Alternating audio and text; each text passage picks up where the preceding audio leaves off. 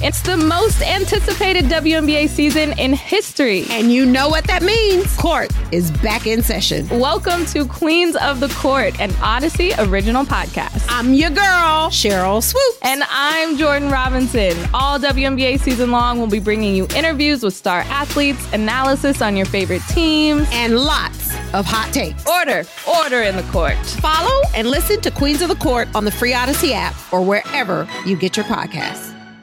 Let's turn the page here ourselves by looking back at some preseason predictions.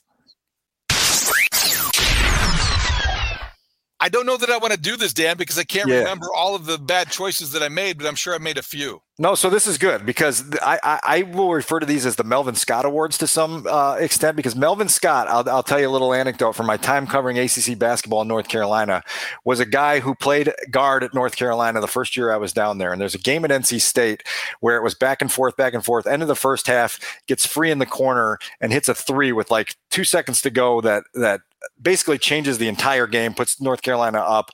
Uh, they end up going on to a blowout win. And we went to Melvin's locker after the game and we said, how, you know, how big was that three at the end of the half? And he said, I don't like to toot my own horn, but honk honk.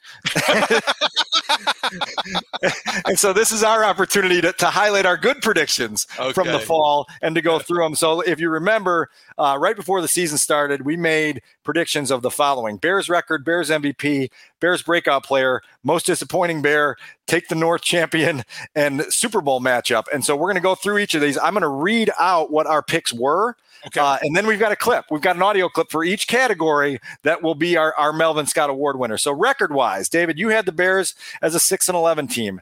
I had the Bears as a six and eleven team. Not surprisingly, Studs was a little more optimistic and had them at seven and ten. Here is an audio excerpt of our discussion on where we were landing with the records. Based on some of what I saw in preseason, I think they're going to be this pesky, thorn in your side team that if you don't play clean football against, is going to sneak up on you and and cut you from underneath at the end of the game. I think that might happen week one against San Francisco. It's all going to depend on how how Trey Lance plays. I'm not I'm not predicting a win. I'm just saying like watch out. So, but ultimately, I think there's five wins they can for sure get, and then a split with with Minnesota and Detroit gets you seven wins. So that's kind of what I'm looking at. Maybe they don't split with both those teams. Maybe they get swept by one, but they surprise another team. So that's that's how my formula got to seven. I like that. At least we won't be by any of our predictions be debating in December whether or not they should win or lose the remaining games for the number one overall draft pick and who that's going to be. Let's hope that's not the case. I think comp- being more competitive is good for everybody. Uh oh oh. Whoops. I, I got honked any horns there. That whoops. That, that that turned badly in a hurry. Well, we didn't we didn't think that was going to go down that path, but it was funny to listen back to that and be like, none of us thought that, that we were going to be talking in December about the number one pick, and then that's all we talked about in December was the the fight for the number one pick. A good call in the San Francisco game, studs. Yeah, yeah, and I, I should I, on the this, side. I was, yeah. I was this close to picking them in that game, when I didn't, but I all but called it. all right, so Bears MVP was unanimous for the Take the North crowd. Roquan Smith, Roquan Smith, Roquan Smith. Here is some of what we had to say on what we thought was ahead for Roquan Smith in the 2022 season. For the second straight category, I'm in complete agreement with you. I have a runner up uh, acknowledgement to Darnell Mooney, who I think is in position to have a, a, really good year for that offense. But Roquan is the best football player on this roster. Roquan Smith is motivated. Roquan Smith has the ability to play in a defense that's going to allow him to run sideline to sideline and be as aggressive and opportunistic as he wants to be. And so when we get to the end of this year, as long as Roquan has his head screwed on straight, he has an opportunity to make some major plays in this defense and get paid, right? And that's been the goal for a long time here. And so I'm with you that, that that's the 2022 Bears MVP. Guys, as we look back on this, who would your MVP be in retrospect? Oh, easy. It's Justin, right? Yeah, Justin yeah, Fields. Justin Fields. No so doubt. it's unanimous at the end. We all had to revise them, but you weren't wrong. They did not win a game without Roquan Smith. so there's there. So we got the breakout player, and David, you you thought Jaquan Brisker was going to be the breakout player. I can't can't say you were wrong. Uh, I went with Cole Kmet, stunner, uh, and Studs went with Eddie Jackson, who uh, was was poised for a comeback season. Here's what Adam had to say about that going into the season. I'm going to pivot just a little bit, and this is more of a comeback player. I think Eddie Jackson's going to have a big year. And it's for a lot of the reasons that David, you said with Jaquan Brisker. He's going to be, we saw Eddie Jackson at his best when the safety, quote, opposite of him was down in the box, do, make, doing all the dirty work and Eddie can just sit back and play center field and and go get the takeaways that he's been lacking. He hasn't been able to do that the last couple years. He has he's been in the box a lot. They've moved they put him at nickel sometimes.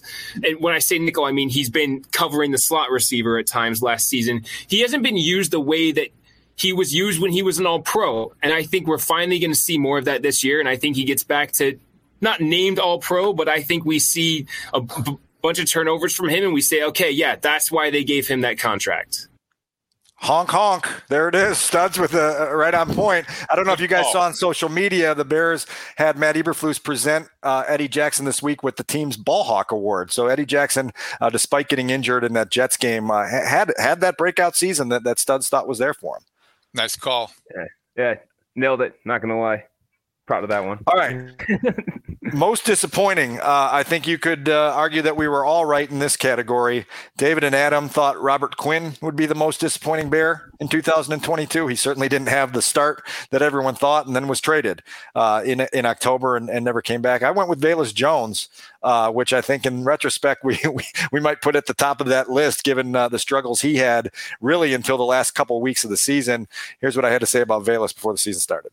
This was a hard category for me because there just aren't a lot of guys with high expectations. And so it's hard to be disappointing when you don't have grand expectations to begin with. But I'm going to give you Velus Jones. And the reason I'm going to give you Velus Jones is because I think this coaching staff has grand visions for what they want Velus Jones to be, both as a return man and as a weapon in their offense. And Velus Jones has been out of action for way too much of August, which raises some alarm bells for me to say, uh oh, is this the type of guy that's going to play two weeks, sit three, play three weeks, sit two, you know, and, and be just riding that roller coaster throughout his entire rookie season where you just don't know from week to week whether he's healthy enough, whether he can absorb what you put on his plate. And so that's where I'm, uh, I'm starting in this category. Wow, great call. That was really on on point and it happened yeah. just like you said it would. So, so let me ask you this: these last two categories. These last two categories, breakout player and most disappointing. Do you guys want to revise? You guys got revisions for those? Who would you who would you say was your breakout player at the end of the year? Who was your most disappointing at the end of the year? Hmm. I, I think the breakout player might have been uh, as bad as he was, Braxton Jones, perhaps. Um, I would go with um, Jack Sanborn. Oh, that's yeah, good, that's Jack Sanborn. That's a good one. I man, that's tough. Putting me on the spot here. I want to say, yeah, I, I oh, that's tough. I go with Sanborn. I guess. Yeah, I'll go with Sanborn because most, most disappointing, yeah. I, I, think, would be Velus Jones only because the expectation levels. That's not a bad one either. Uh, beyond that, it's really hard to. Uh, Cairo Santos. Yeah, yeah, that's got that's himself steadied at the end of the year. Yeah, but that, he he had some struggles. All right, so David, get your horn ready. I don't know if you got the bike horn there, but get ready to toot it because when we were picking champions of the NFC North, Studs and I went the easy route and we said Aaron Rodgers and the Packers until someone can take them down. They're the obvious choice in the division, and you said, "Uh, uh-uh, uh not so fast, my friend," in Lee Corso terms, and you picked the Minnesota Vikings. Here's what you had to say in September.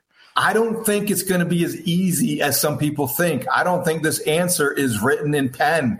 I am going to go for the surprise because I think that is what these predictions are all about. Trying to, uh, you know, see something that isn't going to happen, that's unlikely to happen. It is the NFL. This happens every year. The Minnesota Vikings are going to take the North in 2022. I believe that the new regime, they're going to find a way to get the most out of Kirk Cousins. I think that the Packers are going to take a step backward. They're going to miss Davante Adams more than they realize. I don't think the defense is up for it. And I do think the Vikings, just because it is crazy, are going to be competitive. And I think it'll be maybe 10, 11 victories, but I think it will be enough to win the division. Pull the semi truck horn on that one, David. Do it. Honk, honk. Ragnar wants to give me a hug. Wow. That's great stuff. That's great stuff. Um, the last category here was our Super Bowl predictions. And I know Studs is going to start us off with an apology here because he had yeah. Bills Saints. Yeah, that was bad. that was really bad. I don't know what I was thinking. I, I don't know what I was thinking. I, I I remember I was joking with Dan about this like last week. I said I just I honestly the thing that I didn't see happening was Andy Dalton starting most of their games. So there, there you go. So we were unanimous. Being good either. So yeah. we were unanimous in, in, in picking the Bills to win the AFC. Uh, Studs went with the Saints in the NFC. I went with the Cowboys as a wild card team, which is still out of potential to happen. And David, you went with the 49ers. So this weekend's game uh, in, in San Francisco has, has some, some big stakes for take the North bragging rights here. It does because I think it's going to be 49ers and it's going to end up in the Super Bowl just like I predicted 49ers and Bills. Studs, I can't remember. Did we have a clip for that one? We do. We do. You guys want it? All yeah. right. Yeah. There's always a surprise in the Super Bowl. Last year was the Bengals. This year, who will it be? My pick for the Super Bowl is in the AFC. No surprise. I think the Bills will get there. But the NFC, I think the Super Bowl representative will be the team we're going to see on the lakefront on Sunday and not the Chicago Bears. Oh, San Francisco 49ers. I think the San Francisco 49ers are going to find a way to get back. Let's go back last year, guys. They they were a good football team and they were beaten by a better one with the Rams, but I think that they look for upgrades at the quarterback position. They either are going to find that ceiling with Trey Lance or they're going to reassume where the floor, rediscover where the floor is with Jimmy Garoppolo. I know their offensive line takes a step back, perhaps. Deebo Samuel's back for another year of being dynamic. The defense is why I think they're going to win the NFC. I think it's going to be Bills 49ers. And right now, I'd have to take the Bills in that matchup. So, David, you didn't have the crystal ball to give us the Brock Purdy uh, awakening, Yeah. but, but otherwise, you're dead on point with, with, with how that shook out.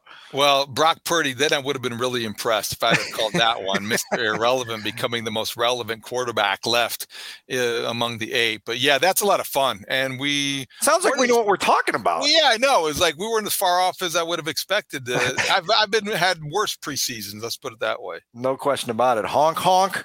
There's our first annual Melvin Scott Awards.